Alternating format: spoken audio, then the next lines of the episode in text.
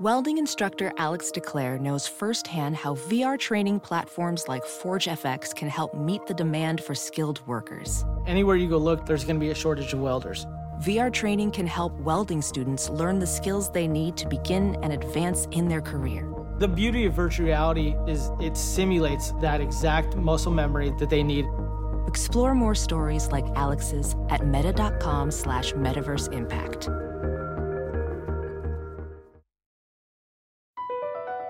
BP added more than $70 billion to the U.S. economy in 2022 by making investments from coast to coast. Investments like building charging hubs for fleets of electric buses in California and starting up new infrastructure in the Gulf of Mexico. It's and, not or. See what doing both means for energy nationwide at bp.com slash investing in America.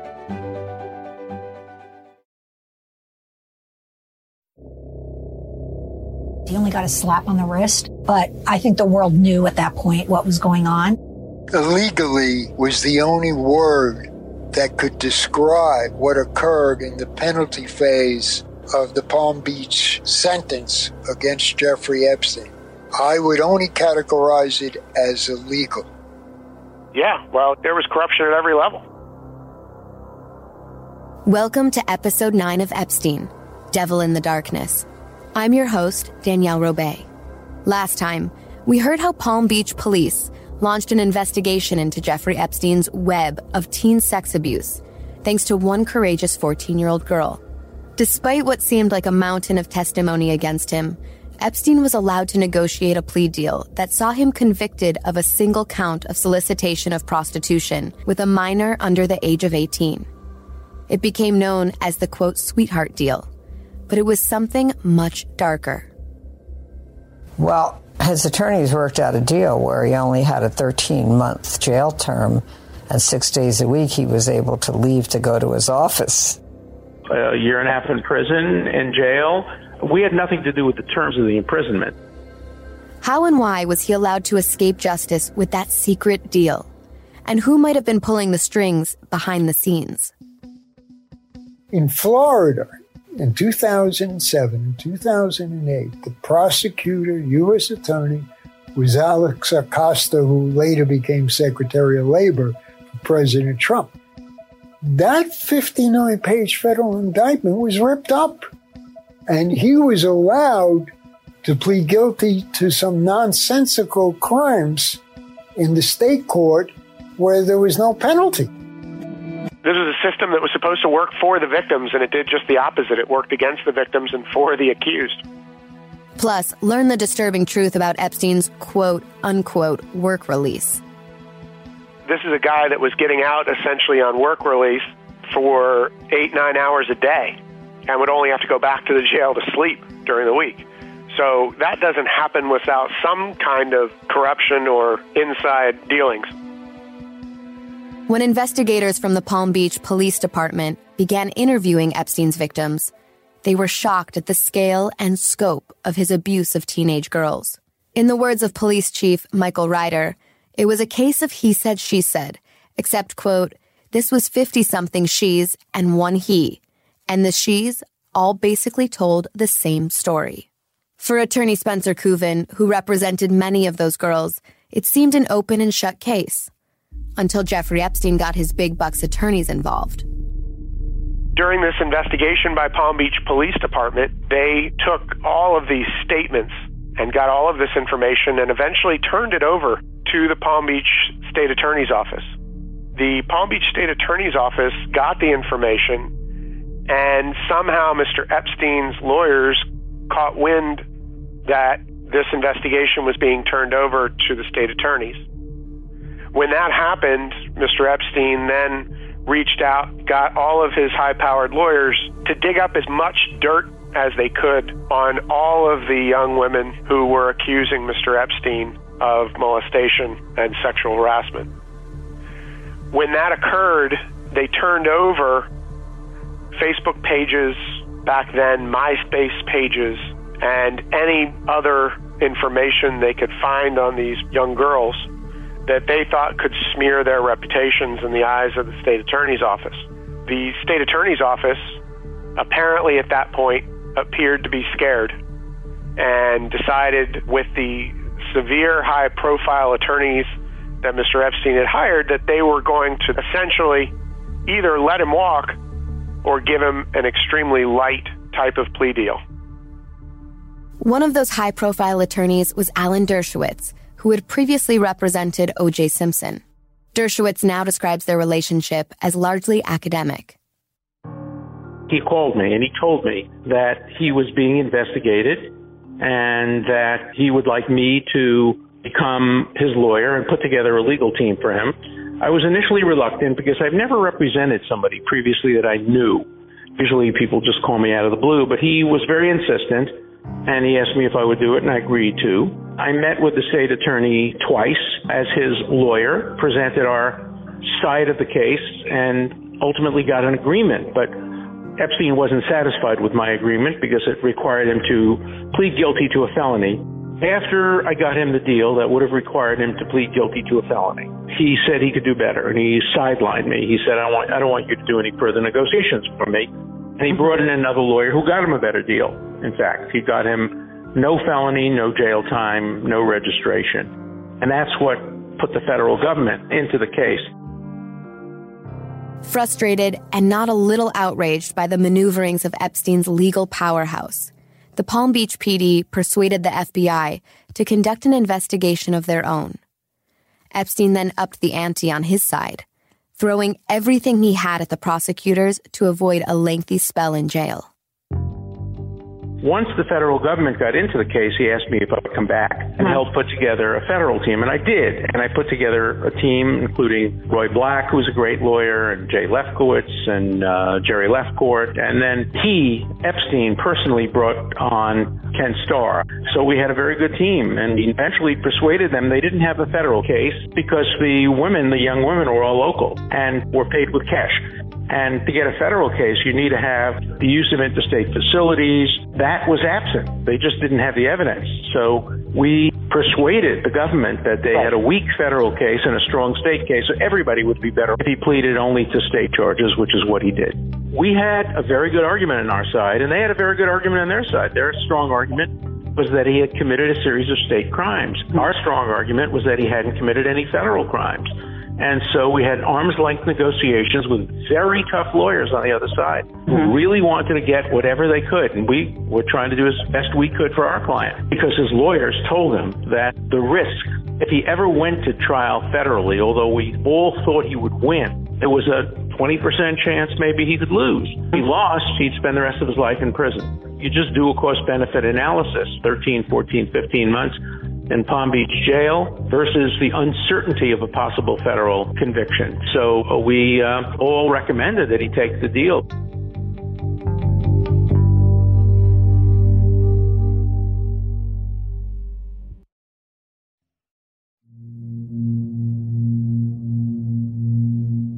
The FBI's 11 month, 53 page indictment was never presented to a grand jury and Jeffrey Epstein's lawyers instead secured what we now know as the sweetheart deal of 18 months in a Palm Beach jail, of which he would serve just 13. Spencer Kuvin smelled a rat. So the federal government, during their investigation, were well aware that there were civil attorneys out there representing these young ladies. Despite this, they began having secret discussions with Mr. Epstein through his lawyers, and the U.S. Attorney's Office in the Southern District of Florida decided that they were going to enter into essentially what became a secret plea deal, which would allow Mr. Epstein to serve only one year behind bars locally here in Palm Beach County instead of federally at a federal penitentiary, and that he would be branded a sexual predator, but essentially that would mean nothing for him because with the money and influence that he had, he could live anywhere. And as a result, they were going to enter into this deal and he would essentially, after that, get off scot free. Dershowitz says he did his job as an attorney to get his client the best deal possible. But Epstein still wasn't pleased once we got the federal deal, which everybody called the sweetheart deal, he complained bitterly about that deal. He said it wasn't good enough. He wanted no jail time, no felony, no registration. I think he didn't think he did anything wrong.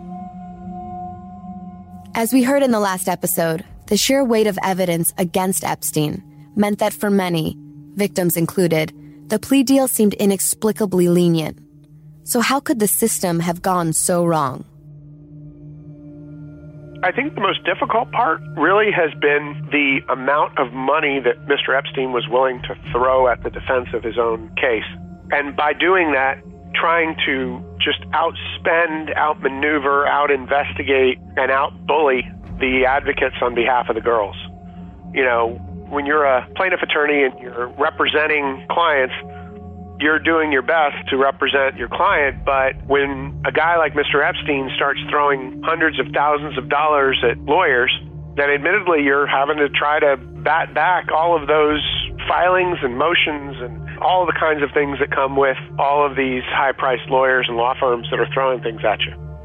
I can tell you that in representing the victims of Mr. Epstein and going through some of the litigation and seeing some of the hard nosed tactics he had against my clients, having them followed by his private investigators having black Tahoes drive up to their house and quickly drive away or sit outside their home, having his investigators interview people and their families, looking online at all of their backgrounds and information. As a lawyer on behalf of those clients, there were days where I definitely walked out to my car, and luckily I had a remote start on my vehicle, and and I would remote start my car call it a hunch, call it a fear, call it just good practice. It, it was definitely something that concerned me.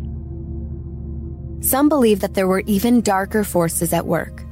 The U.S. Attorney for the Southern District of Florida at that time was Alexander Acosta, who would later go on to serve in President Trump's cabinet as U.S. Secretary of Labor.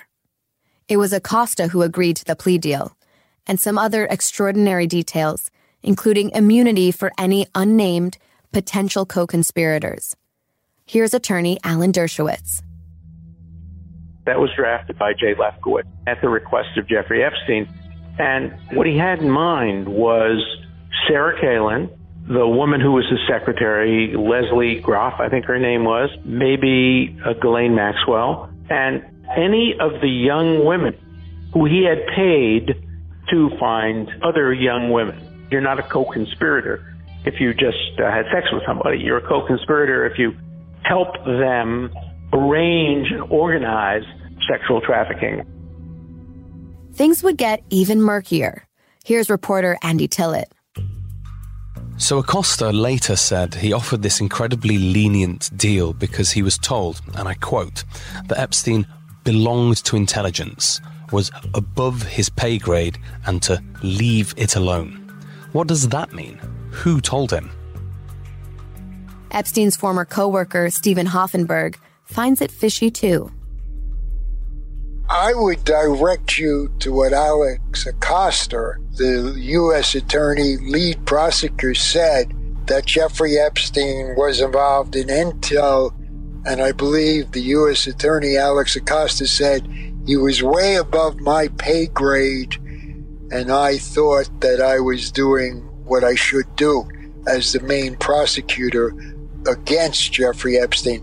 There's got to be a very serious reason for what occurred in Florida because it makes a very important investigation because it doesn't make sense.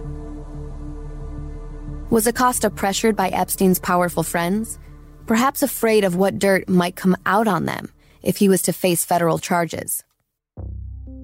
Ultimately, Alexander Acosta, who was in charge of the Southern District of Florida, decided to hold off on those charges and enter into a secret plea deal with Mr. Epstein. Now, I say it was secret because at the time, we as advocates on behalf of the victims had no idea that they were doing this. They never advised the attorneys on behalf of the victims. They never contacted the victims. They never told any of the victims that there were even negotiations going on at the time. So the victims themselves had no idea what was happening. Nonetheless, Alex Acosta and his office started these negotiations in secret with Mr. Epstein's lawyers. We found out many years later that these secret deals happened in back rooms at restaurants through pleasant emails going back and forth with jokes between the lawyers. Meanwhile, forgetting the fact that there are 40 young minor victims that were abused by this billionaire. Or was something even more sinister at work? Mr. Epstein was using his immense wealth to curry as much favor as he could to get the best deal possible. And in doing so, his legal team then tried to curry favor with the one man that was able to make the final decision, which was Alex Acosta at the time. And for some reason that was unbeknownst to us as advocates for the victims at the time, Mr. Acosta was either entranced by the high priced legal team that Mr. Epstein had amassed or afraid of his own reputation in a salacious prosecution case or was just too busy or somehow got some benefit that we just don't know to this day. But for some reason, Mr. Acosta, on behalf of the U.S. Attorney's Office at the time, negotiated this sweetheart deal with Mr. Epstein. There was one further shocking detail to Epstein's sweetheart deal, a detail that has since been found to have been unlawful. Andy Tillett explains. So, according to laws protecting victims' rights, all of Epstein's victims should have been kept informed of any deal or agreement that was reached between Epstein and prosecutors. They should have been given the opportunity to give victim impact statements in court.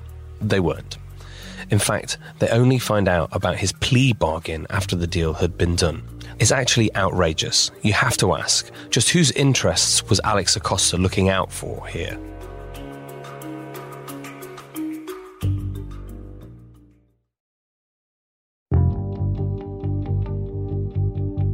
Here's famed New York attorney Gloria Allred, who is now representing more of Epstein's victims.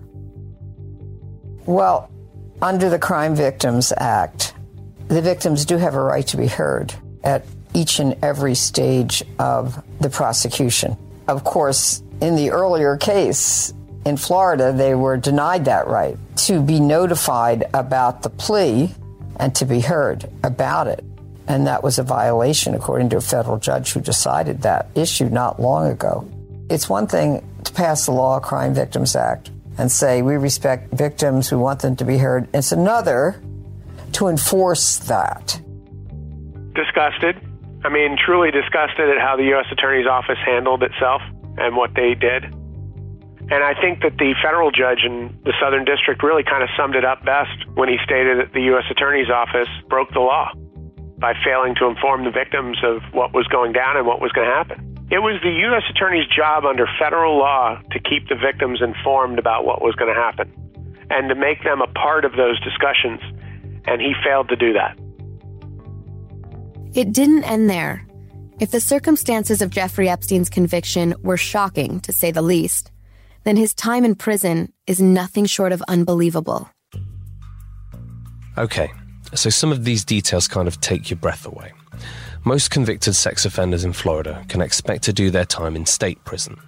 Epstein, for reasons which are still unclear, was housed in a private wing of the Palm Beach County Stockade. And honestly, very little about his time there sounds like a prison at all.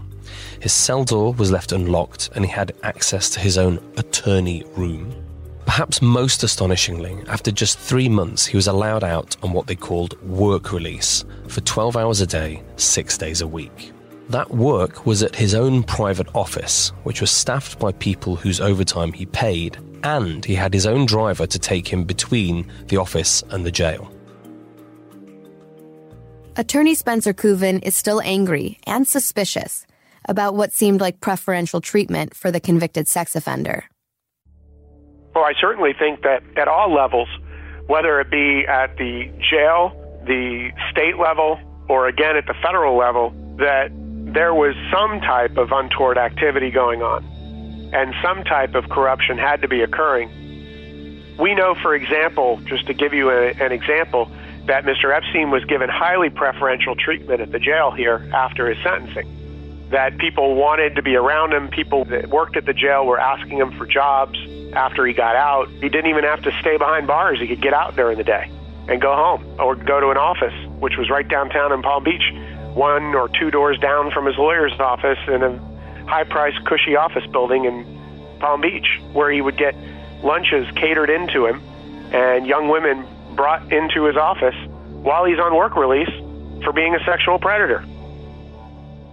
It's a view that attorney Gloria Allred shares. I think the public has a right to be suspicious about whether Mr. Epstein was enjoying special rights. You know, we always say that justice is blind, but there is a sense in the public that everyone does not enjoy equal protection under the law or equal rights, that the rich and the powerful famous do get special treatment, that there may be corruption in the system, that maybe the rich, powerful, famous can pay off individuals within the system to obtain that special treatment. Or even if they don't, that because of their status, that maybe they will enjoy special privileges that no one else will be able to enjoy. So that is a major problem which undermines the confidence of the public in the system. In July 2009, Epstein was released on parole, five months early. On probation for a year, he was supposedly confined to his Palm Beach home for a further year, allowed only to travel between there and his office.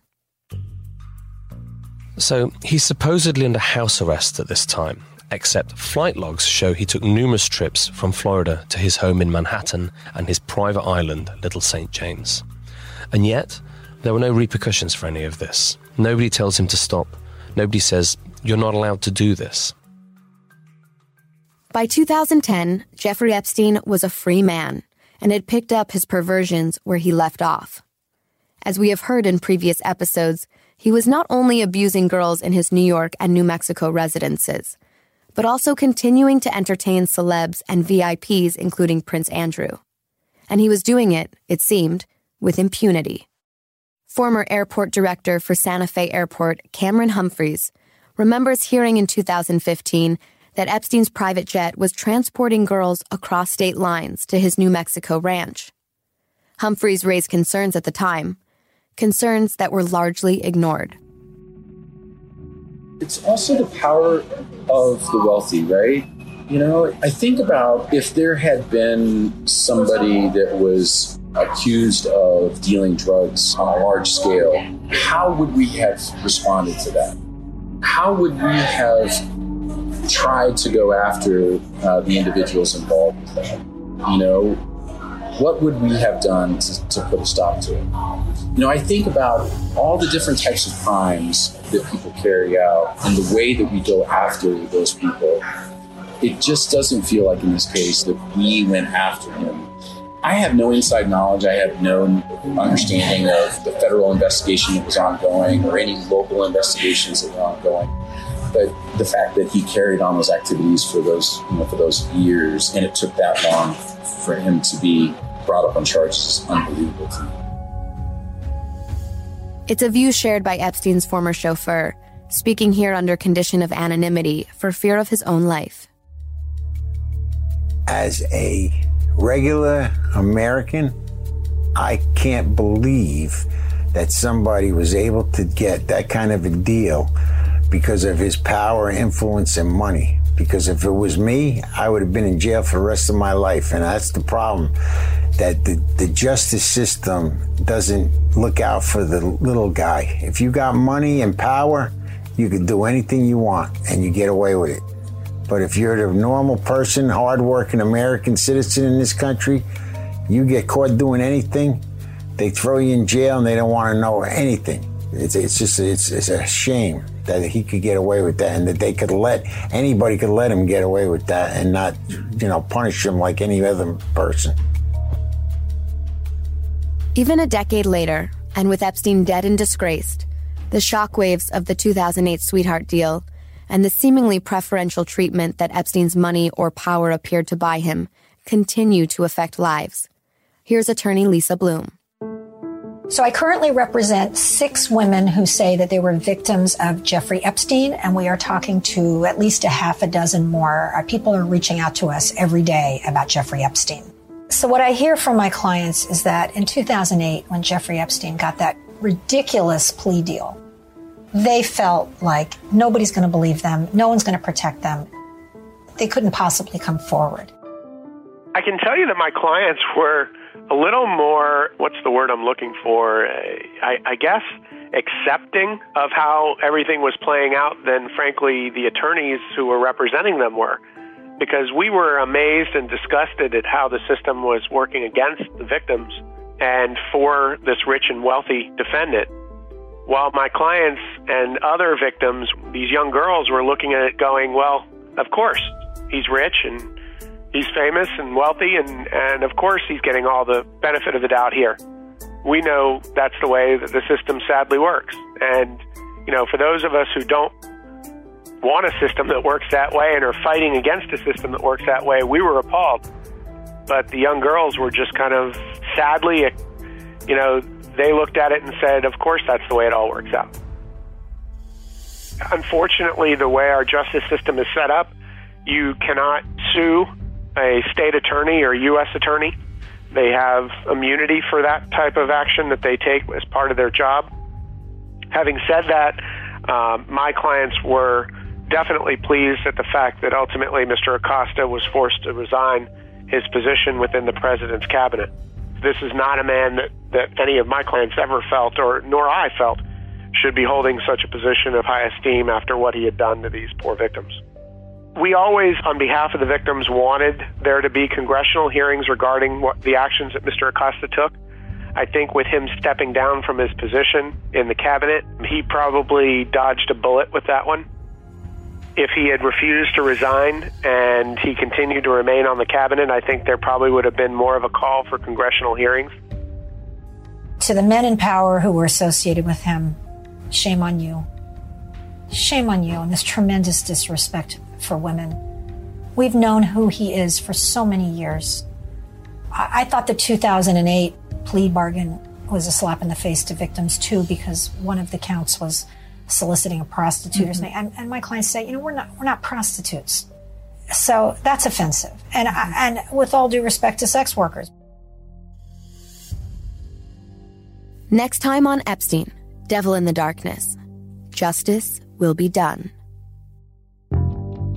he might have thought that it was safer for him to be in prison than be walking around Paris. I thought it was a weak indictment. They wanted to have enough just to arrest him and search his house. I think the goal of this indictment was to hold him and have other women come forward.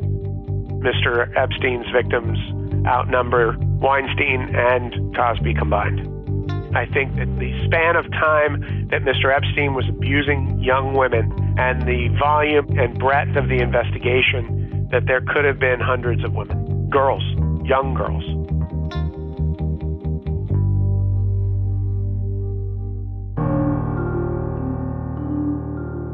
Epstein, Devil in the Darkness is hosted by me, Danielle Robay, executive produced by Dylan Howard and Melissa Cronin and is a production of Broad and Water Studios and Endeavor Audio. Executive producers also include Tom Freestone, James Robertson, and Andy Tillett. This series is written by Dominic Utton. Reporting by Aaron Tinney, Doug Montero, Jen Hager, and Marjorie Hernandez. The series is mixed and engineered by Sean Kravitz and Sam Ada. There is so much more to this story, and you don't want to miss anything, I can assure you. Make sure you subscribe to Epstein, Devil in the Darkness, wherever you get podcasts.